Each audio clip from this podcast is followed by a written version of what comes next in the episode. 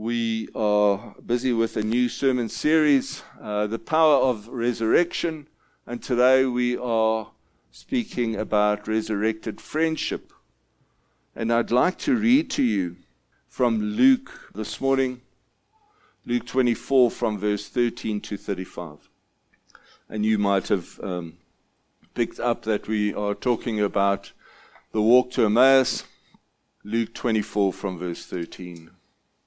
Now, that same day, two of them were going to a village called Emmaus, about seven miles from Jerusalem. They were talking with each other about everything that had happened. As they talked and discussed these things with each other, Jesus himself came up and walked along with them. But they were kept from recognizing him. He asked them, What are you discussing together as you walk along? They stood still their faces downcast. One of, their, one of them, named Cleopas, asked him, Are you the only one visiting Jerusalem who does not know the things that have happened there in these days? What things? he asked. About Jesus of Nazareth, they replied. He was a prophet, powerful in word and deed before God and all the people. The chief priests and the rulers handed him over to be sentenced to death and they crucified him. But we had hoped that he was the one who was going to redeem Israel. And what is more, uh, it is the third day since this took place. In addition, some of the women amazed us. They went to the tomb early this morning, but didn't find his body. They came and told us that they had seen a vision of angels who said he was alive. Then some of our companions went to the tomb and found it just as the woman had said, but they did not see Jesus. He said to them, How foolish you are, and how slow to believe all that the prophets have spoken. Did not the Messiah have to suffer these things and then enter his glory? And beginning with Moses and all the prophets, he explained to them what was said in all the scriptures concerning himself. As they approached the village to which they were going, Jesus continued on as if he were going further. But they urged him strongly, Stay with us, for it is nearly evening, the day is almost over. So he went to stay with them. When he was at the table with them, he took bread, gave thanks, broke it, and began to give it to them. Then their eyes were opened, and they recognized him, and he disappeared from their sight. They asked each other, were not our hearts burning within us while he talked with us on the road and opened the scriptures to us? They got up and returned at once to Jerusalem. There they found the eleven, and those with them assembled together and saying, It is true, the Lord has risen and appeared to Simon. Then the two told what had happened on the way and how Jesus was recognized by them when he broke the bread. And this is the word of God, and we say thank you for this word this morning. Friendship. what is friendship? Thank goodness I came to Mseni because I met, I met my best friend here. I don't know if I've told you, but I've been married now two years and four days. but it's amazing when you meet that person, hey, if not just your, your spouse, but somebody that walks with you, that journeys with you uh, in life, that is able to know when you are going through hard times, when is able to know when when to say something when you are doing something wrong, just just pushing you into the right direction. Do you, any of you have a friend like that? Except th- those four there at the back. I know. But we all have a friend like that. But we actually have a bigger friend, and that friend is Jesus. Jesus is our best friend. Maybe you don't think so yet. But let me tell you that to have a friend um, like Jesus is the most amazing things. So I'd like to read to you what characteristics a, a true friend should have. A, friend accepts you as you are.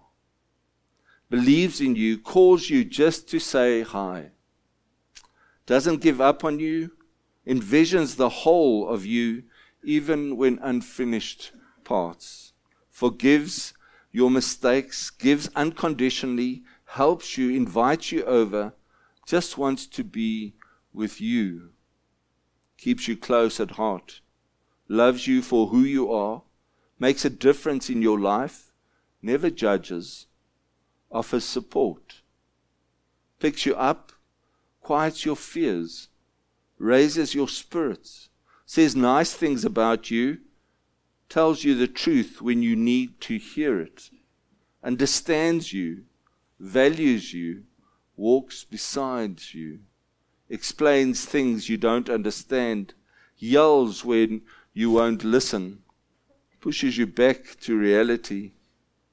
A brother is born for times of adversity, but there's a friend who sticks closer than a brother sometimes. So I could just imagine Jesus walking uh, with these disciples and they not knowing that it is Jesus. Jesus has just been resurrected. It's the day of resurrection. And Jesus is walking down that road to Emmaus. Because Jesus could have done anything on that day. And he could have appeared to anybody on that day. But Jesus had a plan and he needed to appear to those two people on that day. Those two disciples who were distraught, who were so depressed, who were, who just felt, whoa, you know, when you felt, when you f- just feel, oh, I don't know, is there Afrikaans word? Just, um, hey? Moedeloos, moedeloos. That's it. When just when you just feel moedeloos, hey, and you just give up on on on everything. And Jesus, he walks and he walks past them. and he knows exactly what he's doing because he's God. And he knows and he walks past those two disciples and then he then he tracks back a bit. And he's listening. He's listening to you and to me talking to each other. Talking about the things that are hurting us, the things that have been done to us, the things that disappoint us. And I can just imagine Jesus coming back and he's taken a step back. And he says, What are you talking about? Who are you talking about? And I can just, I can picture it. Can you picture it? Jesus doing that in your life too. Saying it's going to be okay. But he's, he has to move back.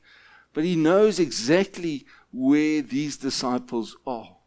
He knows exactly who they are and what they are going through. And that's what true friends do. True friends stick. True friends journey with us through the bad and the good, when we are sad and when we are happy, when we need just a bit of encouragement. Jesus is there. Man, that's amazing. That Jesus appeared to those two disciples on that specific day of his resurrection. He appears to them at that specific time. There's a story about these two soldiers that were in the First World War, and they were best mates. And wherever they went, they looked after each other, they had each other's backs. So when they were in the war and when they, when, when they were fighting, the one got caught up in, in a specific place and he was shot. And right around him was landmines and there were all the barbed wire, and, and his mate was in the, is in the ditch, you know, those bunkers, and he was trying to get to his friend. And as he wanted to go fetch his friend, the sergeant pulled him back and said, No, don't waste your time, he's dead. And then the sergeant turned around and wanted to speak to somebody else, and Jim, he, he, he ran out and he went and fetched his friend, and he crawled to his friend, and when he got to his friend, he got shot himself. But he was able to move his friend and pull his friend back all the way. And he was wounded so badly. And the sergeant was very upset with him. He said, Why did you do that? Can't you see your friend is dead? What a waste of time. And as he was dying himself, he said, Sarge, it wasn't a waste of time. He said, when I got to him, the only thing that he, my friend was able to say, to say to me was, I knew you'd come for me. And so on this journey, these disciples, I think we need to realize that as we journey, that Jesus will also come for us. That he comes, he finds the lost sheep, those that are lost, those that are confused, those that feel so lonely or depressed. And Jesus comes for us. When he comes for us, he points us in the right direction. Jesus tells them, Hey, don't you know these things? I'm telling you again, but these are the things, and he goes back from Moses and he works all the way back to, to, to, to where they are right now. That he had to die on the cross for their lives and for our lives. And so a good friend does that too. A good friend sometimes tells us the things we don't want to hear. Hey? Stop it. Stop doing what you're doing. Stop seeing that person because it's not good for you, especially moms. They do that. They tell their kids, don't see that guy. See, sometimes we just, we need to hear those words from Jesus. Those words, because that's what makes this friendship with Jesus so unique, so amazing. Because Jesus will never tell you a lie. He will never tell you something that you do not need to hear. But that He will always encourage you as to what to do and how to do it and when to do it, with whom to do it. And sometimes we need to just do that with uh, somebody else too. There's a young boy, his name is Mark, and one day he was walking down the street, and in front of him he saw another boy who was carrying all his stuff, and this boy tumbled and fell, and his name was Chris. And as as he reached Chris and he started helping him up, and he had all his school books, he had all his gym equipment, he had his rackets for his tennis, everything that was at his in his locker um, was lying on the floor, and, and Mark helped, helped Chris to carry it to his house. And when they got to Chris's house, they didn't know each other, but he helped him, and, and Chris gave him a, some Coke, and he made him a sandwich, and they watched TV, and they laughed. But they never became good friends. But they saw each other, and they had respect for each other, and they greeted each other in the corridors. But then one day, Chris said to Mark, do you know why I was carrying all that stuff? Because I was broken. My girlfriend had left me. And I needed somebody, I, I, I didn't know what to do, and I was going to commit suicide. But on that day, you came along and you picked, helped me pick up all my stuff. And you just walked with me and said it was going to be okay. You didn't even know what was happening. And so sometimes, to be a good friend, we just need to be. we just need to be there because Jesus pitches up at the right time, at the right place. When we need Him the most. Jesus gives us those encouraging words and He tells us that it's going to be okay. And as Jesus approaches um, Emmaus. He wants to walk on. But these, these, these disciples hear and they see and they say, No, come, come to my house. Come to our house. Come, come and have something. You can stay over the night. It's very difficult to bring somebody from outside into your house when you don't know those people. You've done it. I've done it. Scary sometimes. But to be a good friend or to, we need to be hospitable. We need to look after people in the best way possible. You see, because when we look after people, we know that Jesus Himself will bless that friendship will bless us with many gifts.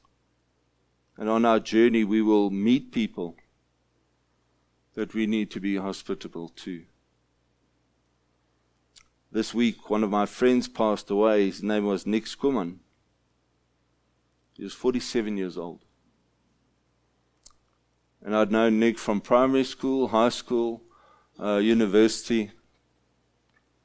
Um, I saw him when he got married, and then our lives just drifted apart. And on Sunday last week, he passed away from, from stomach cancer. 47 years old. But we journeyed together. And there's so often those times where he, he would, I'd go to his house and his mom would just make us this amazing food, just invite us in, you know, all the friends. Never had a bad word to say about anybody, but just looked after everybody. And I wasn't there when he passed away. But I know that he's in a good place because he also knew Jesus. And then as they as they sit and as they eat this meal, Jesus breaks the bread and their eyes are open. How amazing. How amazing a friend do we have in Jesus. Because friends will make you see what you need to see. And Jesus opens our eyes to make us see. And so often we don't we don't live out our Christianity. We are too afraid to tell people, hey, I'm a Christian. Very difficult sometimes to do just that. But maybe we need to do that more often so that people can see who we are. There's a story about Desmond Tutu and his mother who were walking down the street when they noticed this tall white man dressed in a black suit walking towards them. Before he and his mother could step off the sidewalk, this man stepped off and allowed Desmond Tutu and his mother to pass by. But you have to know that in that context, that was not the done thing. Is that black people needed to move so that white people could pass. And Desmond Tutu tells, and he says, as they passed by, the man tipped his hat in a gesture to respect to Desmond Tutu's mum. And he was shocked and asked his mother why the white man did that. And his mother explained that the white man was an Anglican priest, that he was a man of God, and that's why he did what he had to do. Desmond Tutu would later say, I decided there and then that I wanted to be an Anglican priest too. And what is more, I wanted to be a man of God. See, Jesus' friendship with us is amazing. He comes to where we are, where we are in need. He journeys with us. He directs us in the right direction.